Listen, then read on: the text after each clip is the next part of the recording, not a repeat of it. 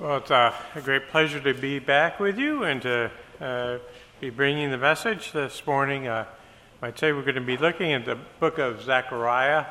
Um, one of the dangers, if you're one that was around when I was around uh, back uh, some uh, nearly uh, 20 years ago now, not quite that long, but you may remember when I preached through Zechariah in 2007.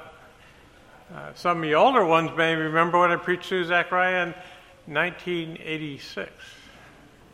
And uh, I won't be saying anything new com- compared to uh, those previous times, but it's a, a book that has great value for us and it points us to Christ. Uh, we're going to be reading in, in sort of a middle of uh, eight visions that uh, Zechariah receives, uh, the fourth of the eight. Uh, and is often true in Hebrew literature, the most important idea is, is found in the middle. Often builds up to the idea and then sort of builds down. And uh, I don't know if you saw that in Psalm 110. It has seven verses. Number one talks about the Messiah, Jesus Christ, the reigning King. Verse 2, the victorious King, Jesus Christ. Verse 3, his ruling as King. Verse 5, Jesus Christ is King. 6, Jesus Christ is King. 7, Jesus Christ, the reigning, ruling, victorious King. And what's in 4? Well, Philip mentioned it his priesthood, his high priesthood. And so it stands out. It's, a, it's sort of the highlight. You know, you have king, king, king, priest, king, king, king. Well, here we have the fourth and the fifth visions. The fourth talks about the high priest the fifth, the earthly ruler. And they're at the center. And so the focal point of the visions. What God is going to do through the kingship and the high priesthood. And of course, as we read these, and it talks about men who are living in Zechariah's day, it's looking forward to the fulfillment in Jesus Christ. And so we need to keep that in mind as we read here uh, Zechariah 3, it's the, it's the fourth vision. I'll be reading from the ESV. Then he showed me Joshua, the high priest, standing before the angel of the Lord, and Satan, standing at his right hand to accuse him. And the Lord said to Satan, The Lord rebuke you, O Satan. The Lord who has chosen Jerusalem rebuke you. Is this not a brand plucked from the fire? Now Joshua was standing before the angel, clothed with filthy garments. And the angel said to those who were standing before him, Remove those filthy garments from him. And to him he said, Behold, I have taken your iniquity away from you, and I will clothe you with pure vestments. And I said, Let them put a clean turban on his head. So they put a clean turban on his head and clothed him with garments. And the angel of the Lord was standing by. And the angel of the Lord solemnly assured Joshua, Thus says the Lord of hosts, if you'll walk in my ways and keep my charge, then you shall rule my house and have charge of my courts. And I will give you the right of access among those who are standing here. Hear now, O Joshua the high priest, you and your friends who sit before you for they are men who are a sign. Behold, I will bring my servant the branch. For behold, on the stone that I have set before Joshua, on a single stone with seven eyes, I will engrave its inscription, declares the Lord of hosts. And I will remove the iniquity of this land in a single day.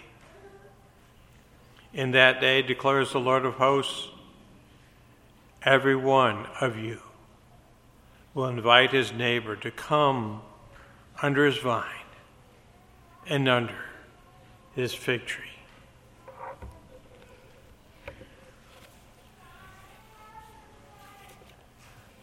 I'm sure many of the parents uh, know the frustration. You're trying to get ready for something special and you get your kids all dressed up. Uh, maybe you're going to a wedding or something like that, and uh, you want them to stay clean, and so you say, you know, don't get dirty uh, while you try to hurriedly get dressed. And uh, as you do that, uh, you find that your child has been in a mud puddle or maybe has uh, gotten out the markers and now that beautiful garment has marker on it. We were in Pittsburgh for our, our granddaughter's baptism, and uh, they had a beautiful gown for the baptism. Uh, they found it, and and as they did that, uh, I'm not one that notices such things, but I thought, that is really a nice gown. And we get to the church, and her granddaughter is wearing something different. It seems that uh, what small babies often do, she had messed up her clothes, and they had to change to something different. Well, that's the situation here. You have the high priest,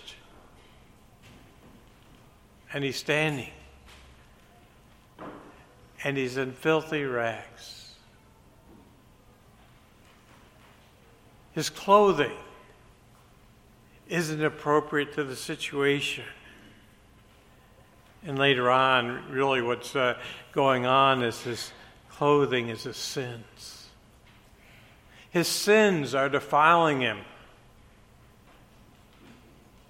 So he could not stand blameless before God. And so we're going to take a look at that. And there are five things that we're going to see this morning. First is the ongoing spiritual need that Joshua has, and that each one of us has for cleansing. There's a spiritual warfare going on, and the devil accuses uh, those who are servants of God of uncleanness, of sin. What's our answer? The second point is the answer is found in the Messiah. That we have to look beyond ourselves to Jesus Christ. Third, we can see the, the blessings that are a result of the work of the Messiah on our behalf. Fourth, there's a practical application in Joshua's lives and our lives as we maybe are faced with uh, doubts and questions. Maybe the, the devil wanting to plant it in our minds that you can't serve God. You're disqualified by what you've done in the past, what you're doing now. And then finally, the foundation for all this being true. And so, the first point we need to see and this fourth vision is the need. Joshua is standing there. But there's something wrong. His garments are dirty. Now, Zechariah would have known the high priest personally, so he would recognize who it is in this vision. He would understand the, the role that he has as the high priest of the nation. That role that he has to, to go in and to represent the people before God. He would have understood the, the elaborate rituals that would have been involved in that. how his clothing was to be a certain way, how he had to take the, the blood of an animal with him, how he had to perform sacrifices and all the rest. But, but there's something the matter. And notice he's standing not before the Lord of hosts, as, uh, as often talks about God throughout the book of, of Zechariah, but the angel of the Lord. And we've already seen that term in Zechariah in, in chapter 1 as a reference to Jesus Christ, that one who represents God. Is, you know, before he came in human flesh. And so he's standing before Jesus, and he's in filthy garments. And also standing before him is the devil. Uh, literally, it's the adversary that's pointing really to what he's doing. He's, he's accusing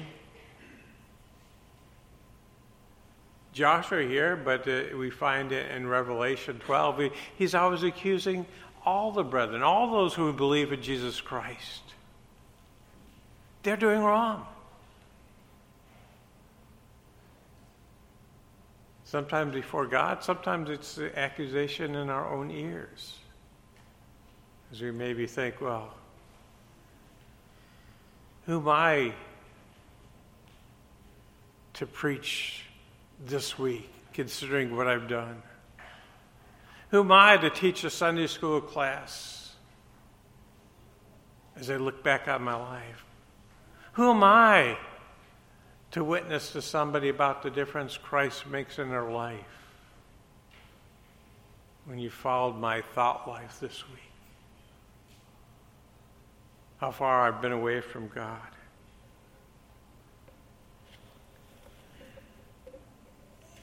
And uh, literally, the, as it talks about those filthy garments, they have dung on them.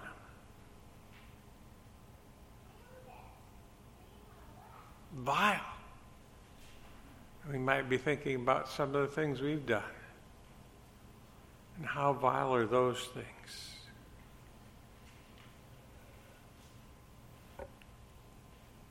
And the priest, especially, was to, to be holy.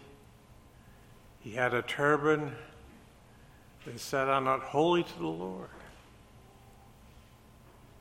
To remind of that whole holiness code that's in the book of Leviticus. How there's such a great concern to be holy. And day by day, what did the priest do? He would take and offer sacrifices for sin. He'd get done with one day and he'd have to next day offer more sacrifices.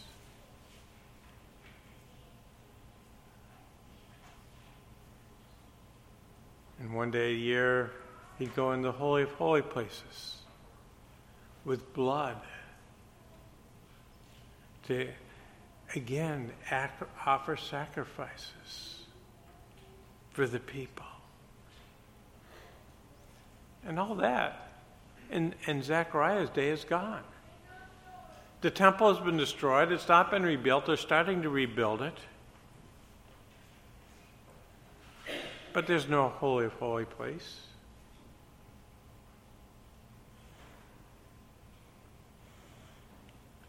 The ark was carried off to Babylon and is no more. The priest's garments, who knows what happened to them?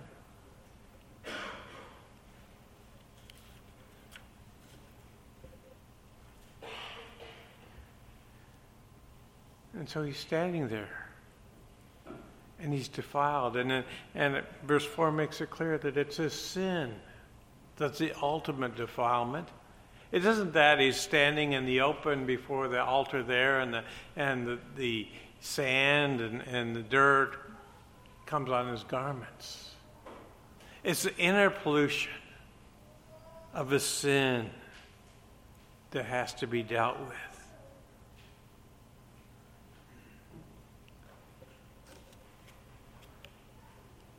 And notice as the devil says, uh, he accuses him, he's silent. He has nothing to say. He can't say, you know, well, I tried hard, or, you know, I'm more pious than my grandparents were, or those previous generations that, that went into captivity because they were so bad. You know, I tried to live a good life and just came a little short. And we might think about ourselves. What are we able to say when our sin is pointed out to us. Can't say, well, you know, my intentions were good. You know, I'm, I'm more spiritually alert than others around me. You know, I was placed in a bad situation and, and the, did the best I could. I just fell short. Which brings us then to the second point. For Joshua and for us, there's an advocate. The answer to Joshua's need as he stands there in those filthy garments is there in verse 2. The angel Lord says, The Lord rebuke you, O Satan.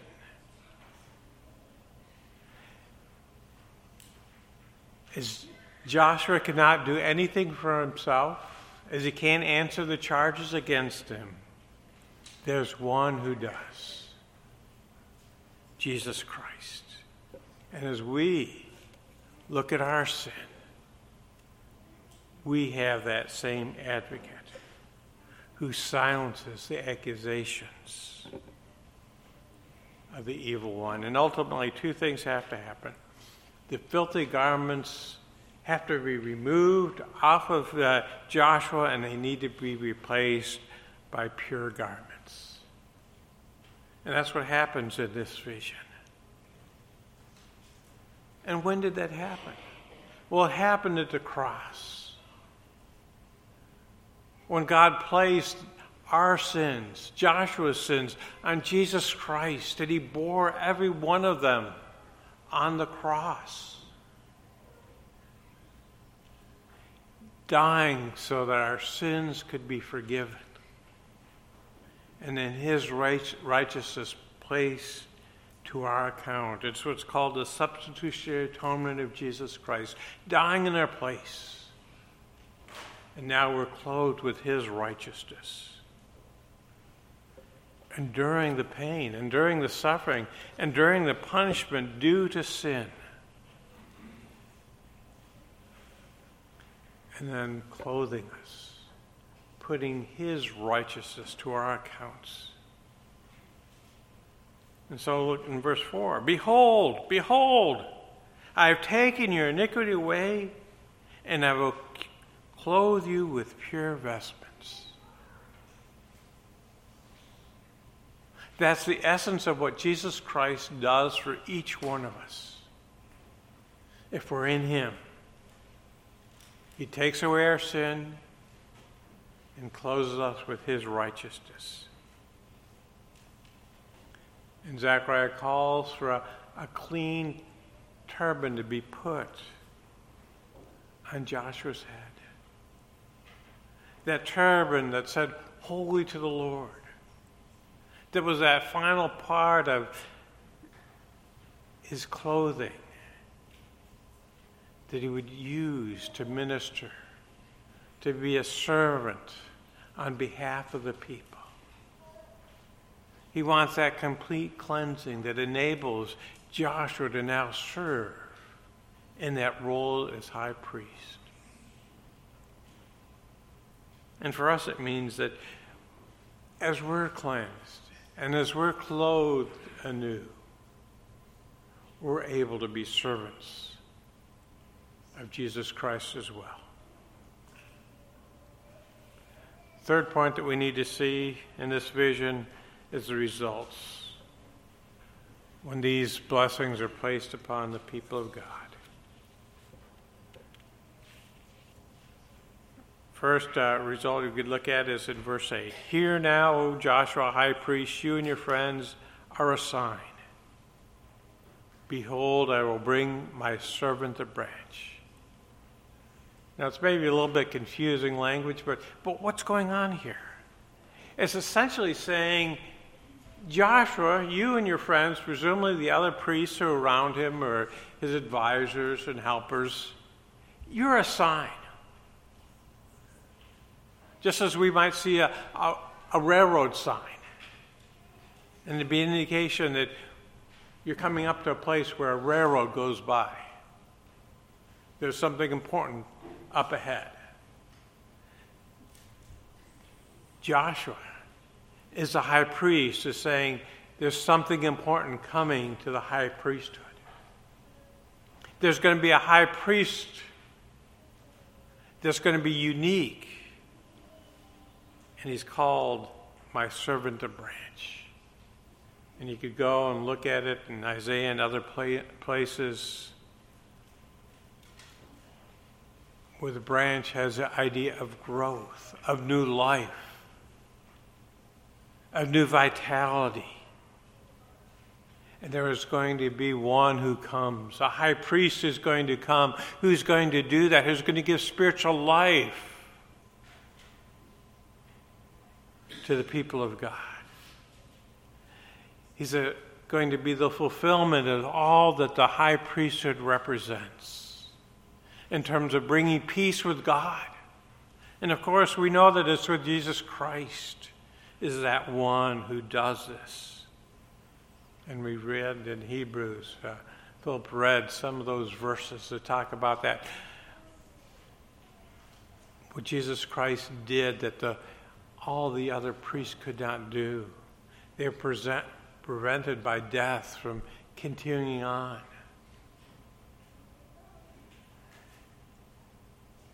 and their giving of the blood of an animal couldn't really take away sin. But the branch, that great high priest who is to come, would take away sin once and for all, would establish peace with God.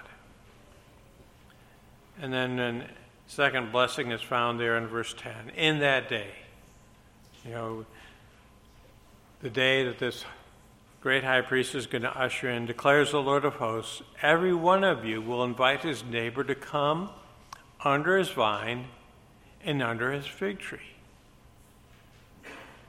It's a picture of really the abundant life. When it, when can you have this? Well, I,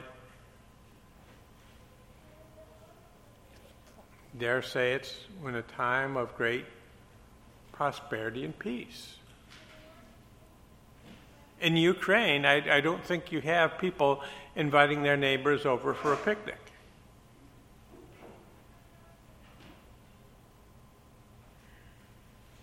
But as we enjoy peace and prosperity, we can say, yeah, come on over. Let's Fourth of July, let's get together. Let's have a picnic. And so there has to be a, an absence of war. There has to be a, you know, more than enough that you have something that you can share with others. And of course, the ultimate fulfillment of this, when there's no more war, when there's no more disease, when there's no more hunger or thirst, no more death, is in heaven.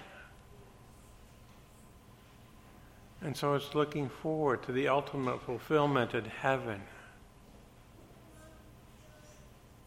In verse 7, I will give the right of access to those standing here access to God, access to heaven.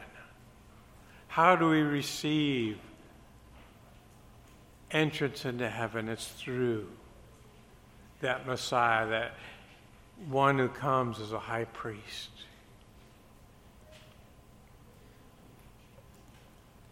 And at first glance, it would seem to be conditioned upon uh, Joshua and his friends' obedience. Uh, it says, If you will walk in my ways and keep my charges, then.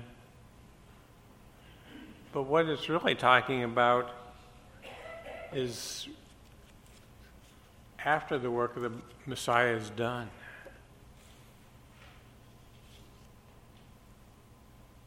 How we receive in this life the fullness of that blessing. I'd compare it to a couple that adopts a child, maybe from another country. And they're adopting that child, that choosing that child establishes that relationship. Now, the child may disobey, but it doesn't undo the relationship. It just puts a strain on it. And so the encouragement is, is to walk in obedience. Don't put a strain on the relationship. But Jesus Christ has established that relationship.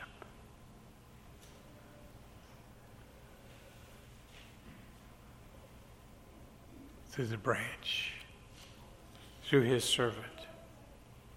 And we're able to stand now before God unashamed. We're able to serve in this kingdom because of what Jesus Christ has done, because of his finished work. And so, fourthly, we can see how this is a cure for any doubts that Joshua might have, any doubts that you or I might have, as we look at our lives that are contaminated by sin and may wonder, won't that stop any productive labor in the kingdom of God? Doesn't it disqualify me from some serving? In God's kingdom. And so in verse 9 it mentions, Behold, on that stone I've set before Joshua an inscription. Inscriptions can be very important. We think about the Statue of Liberty and the truth that it has. Well, the next line goes and tells us what that inscription is. What's so important that Joshua know and that we would know? It's, I will remove the iniquity of the land in a single day. I will remove the iniquity of the land in a single day.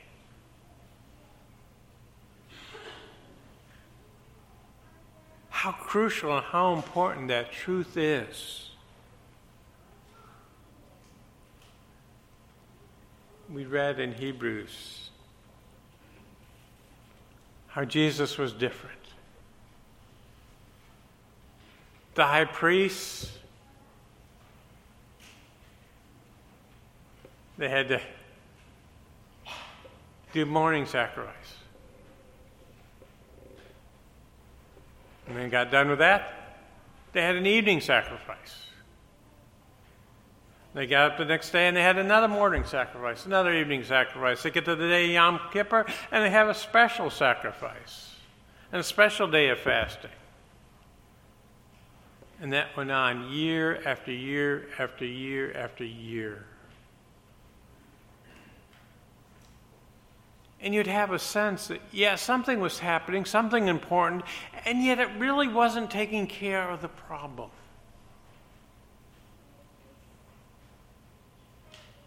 And if you think about it, how does this death of this animal substitute for my sins?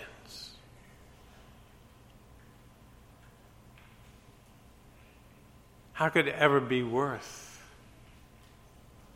what I've done? And so Jesus Christ offered himself once for all and did remove sin.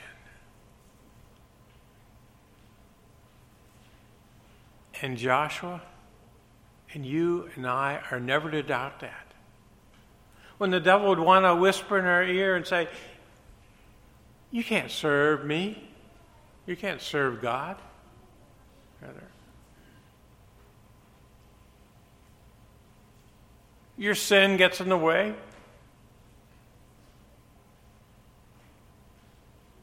You're not worthy.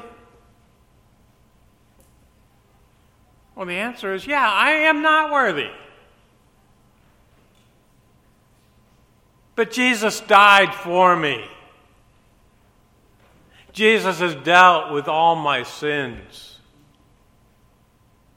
They are no longer being held against me.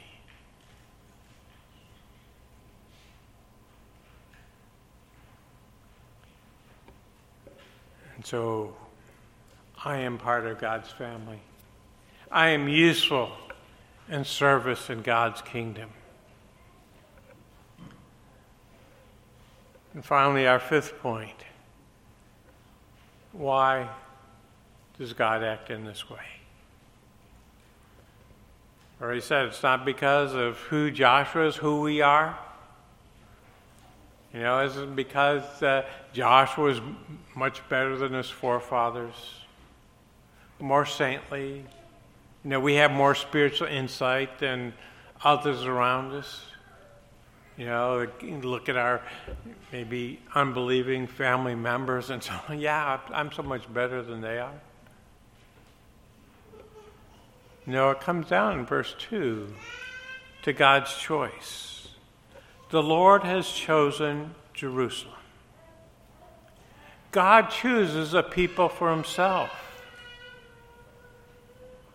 And it's clear as you read the Old Testament, God chose the nation of Israel not because they're mightier than other nations, not because they are more saintly than other nations.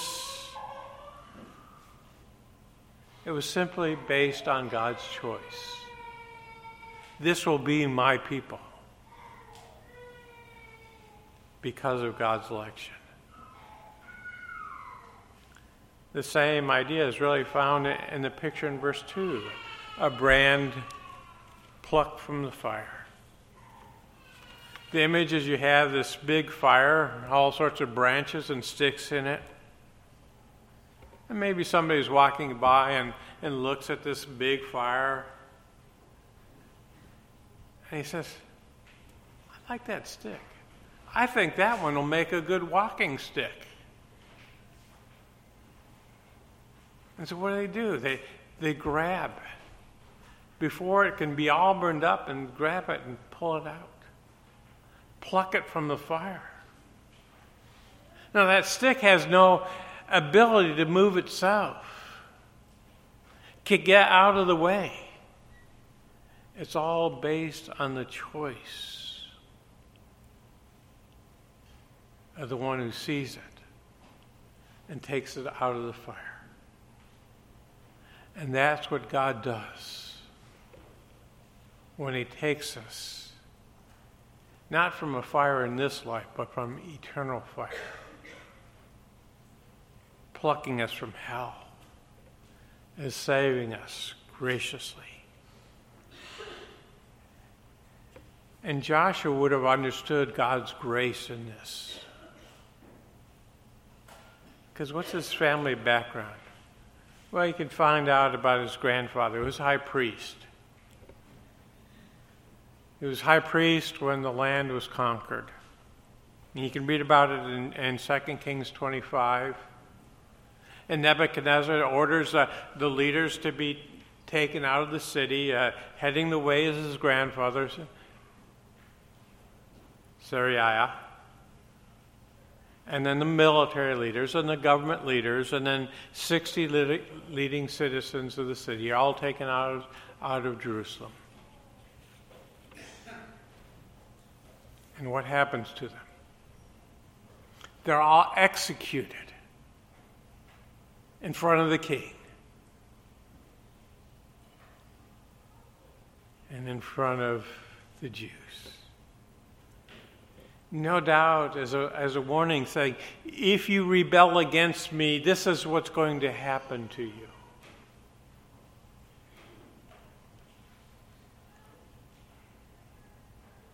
Well, his father's mentioned in 1 Chronicles 6 5. His life is spared, but he goes into captivity. And he dies in captivity. A slave. In an alien land. And Joshua would have been that one plucked by God, allowed to go back to the promised land, who was saved by grace, by the grace of Jesus Christ. And that's how we're all saved, is by the grace that's found in Jesus Christ. Or as you think about application, first question is Have you escaped the fire? There is a coming day of judgment, and it will not be pleasant for those who are not in Christ. And so, day is the day of salvation. Day is the day to repent of your sin and to trust Jesus Christ, whether you're young or old. And if you have, implies certain things. First is thankfulness. If you understand what you've been saved from, how you've been plucked out of the fire, how thankful you should be, how you should be fervently coming to the worship.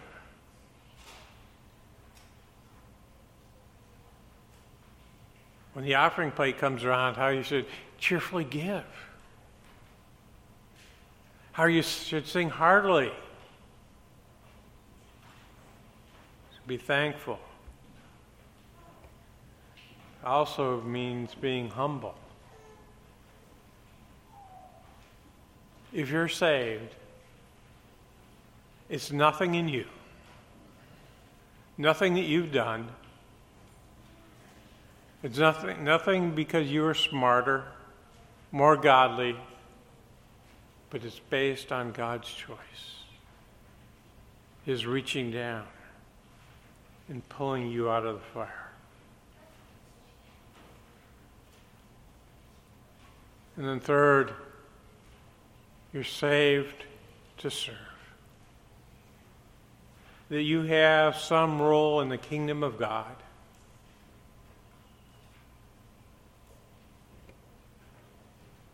Right. This morning talked really about mercy ministry. maybe that's what some are called to do. Others maybe are to teach or to witness. To be in the leadership in the church, to have a Bible study in your home.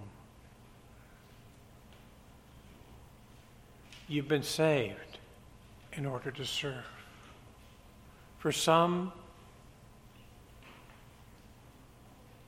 maybe at the age where the basic, most basic thing you can do is pray.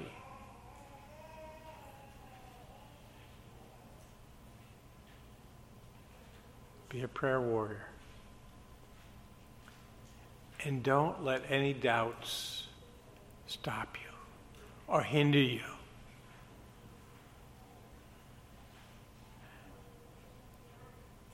Those filthy garments were taken away completely from Joshua, from you, and from me. We don't need to worry about them. We need to trust Jesus, who has clothed us with his righteousness. Let's pray. Heavenly Father, we give thanks for this uh, marvelous passage of Scripture, which uh, some 500 years before it ever happened uh, points us to Good Friday, to the cross, to Jesus Christ uh, dying that once for all death. That did what uh, the blood of bulls and goats and a heifer could not do. Remove our sins completely. And that was only half of what was taking place, that we were also then clothed with his righteousness. So that when you look upon us, you see us not at our sins, but in the righteousness that we have through Christ. Help us to, to be thankful, to, to show it, to show it in humility as we realize it's all a, a gift from you. And then to realize that we're saved to, to serve in your kingdom. May we understand what role you have for us in that process. We pray these things in Christ's name. Amen. Turn, please, to Psalm 85.